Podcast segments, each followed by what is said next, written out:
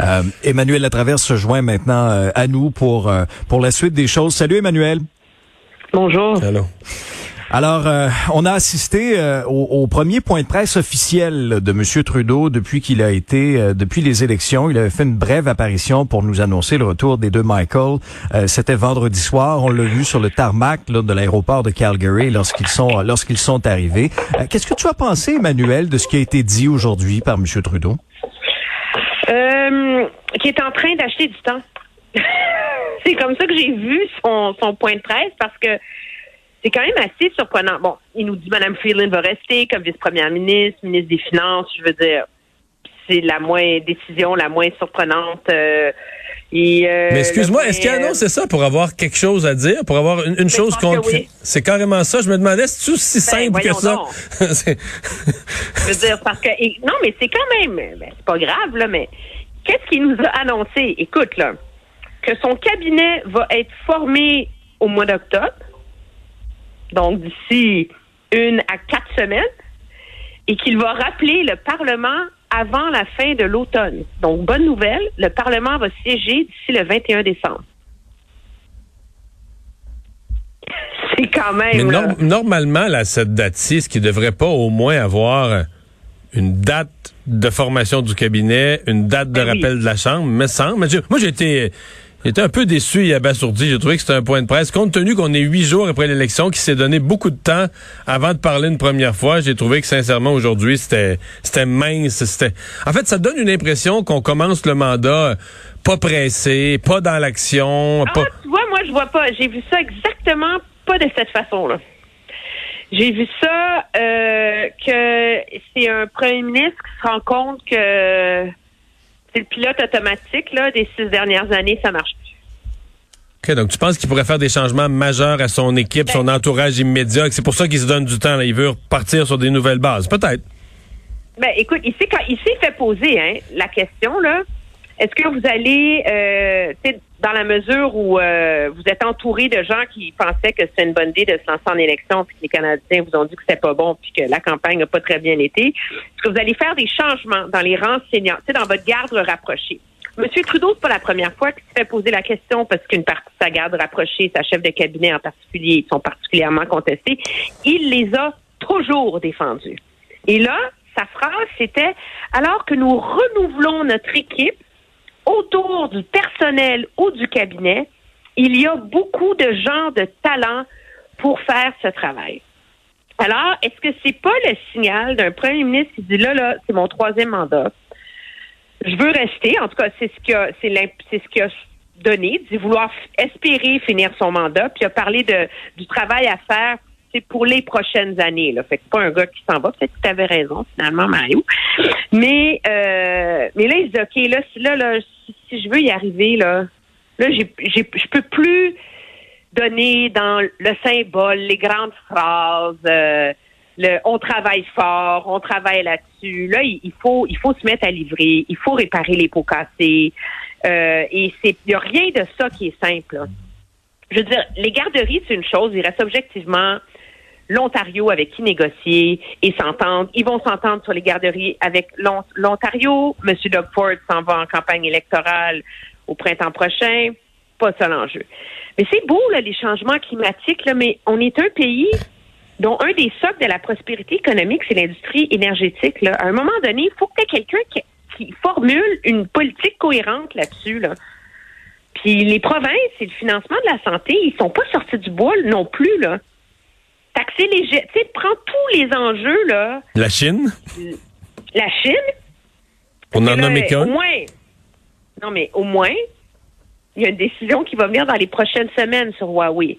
Alors, dans la maison, dans la mesure où ça fait six ans que ce gouvernement-là est assis sur la clôture et qui n'est pas capable de se décider, tu vois, euh, la Chine, la réconciliation, à un moment donné, là, si tu veux faire avancer le dossier autochtone, c'est pas juste l'enjeu de leur donner de l'eau potable, là. Faut que tu commences à à, trancher, à pencher sur la question de leurs droits, de refaire la loi sur les Indiens. Tu sais, tu peux plus là, être dans le même mode qui était. Donc, est-ce que c'est pour ça qu'il attend? Mais pour le bien du Canada, j'ose espérer que oui, tu sais.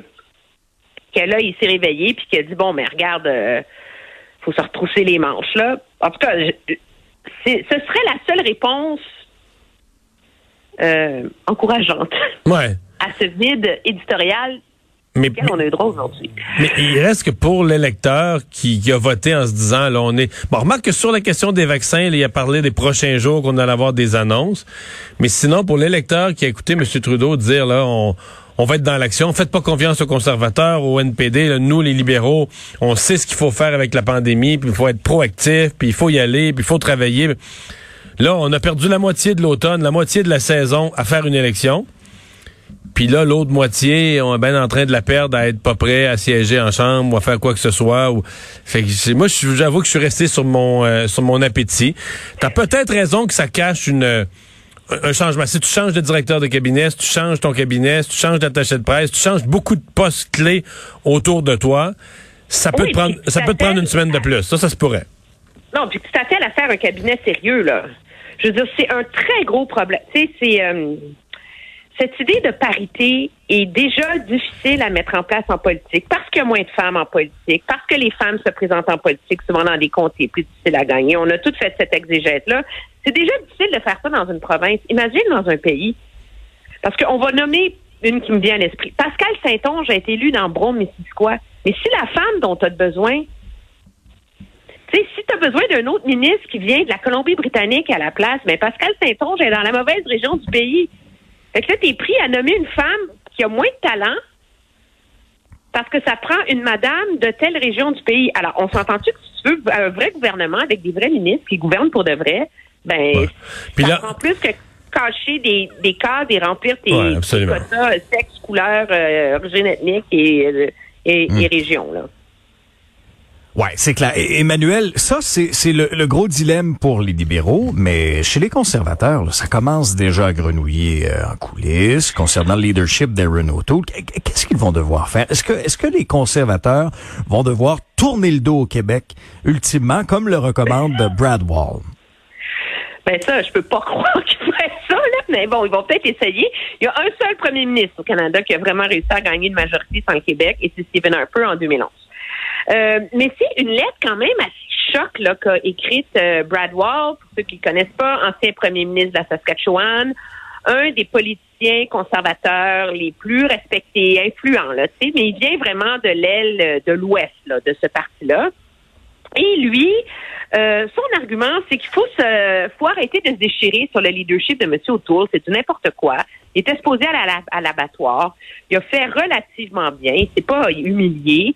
Et euh, il est en voie de changer le parti. Puis la question maintenant, c'est comment on fait pour gagner. Et lui, sa recette pour gagner, attention, mesdames et messieurs, c'est de prendre note que de courtiser le Québec, les votes au Québec sont futiles, que l'appui à François Legault et, et le L'appui gênant à la loi 21 discriminatoire, je cite, n'a rien donné.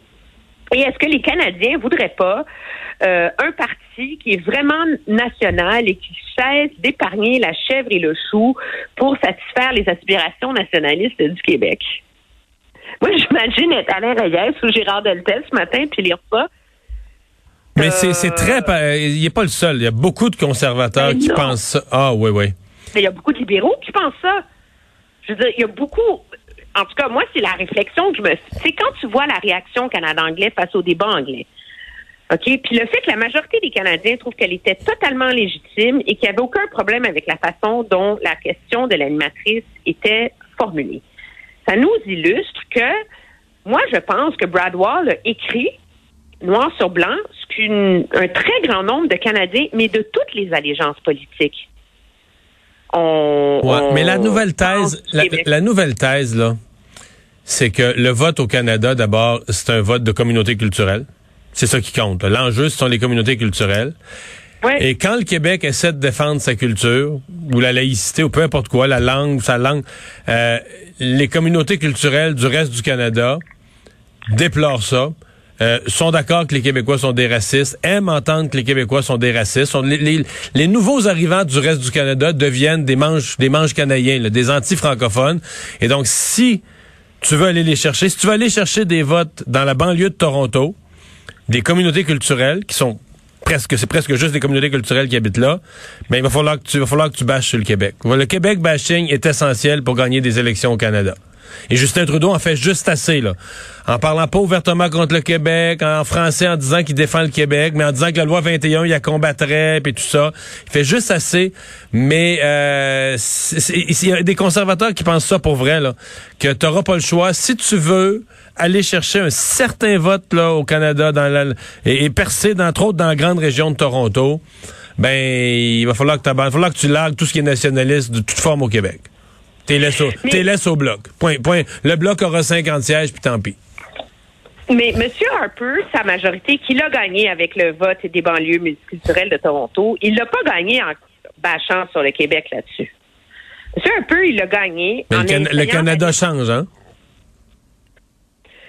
Oui, mais est-ce que je, en tout cas, c'est, moi, moi, j'ai une thèse peut-être plus philosophique là-dessus. Je pense que c'est le fruit d'une le Canada a eu tellement peur de parler d'unité nationale depuis 20 ans qu'on a laissé le Québec se construire en marge du Canada et le Canada se construire en marge du, du Québec. Et c'est là qu'on en arrive. Et moi, ma conclusion, ma conclusion à ça, c'est que dans un processus qui s'est passé au débat en anglais puis qui risque de se continuer dans toutes les parties, incluant le Parti conservateur, c'est que de plus en plus de monde au Canada anglais qui sont prêts à éjecter le Québec, là.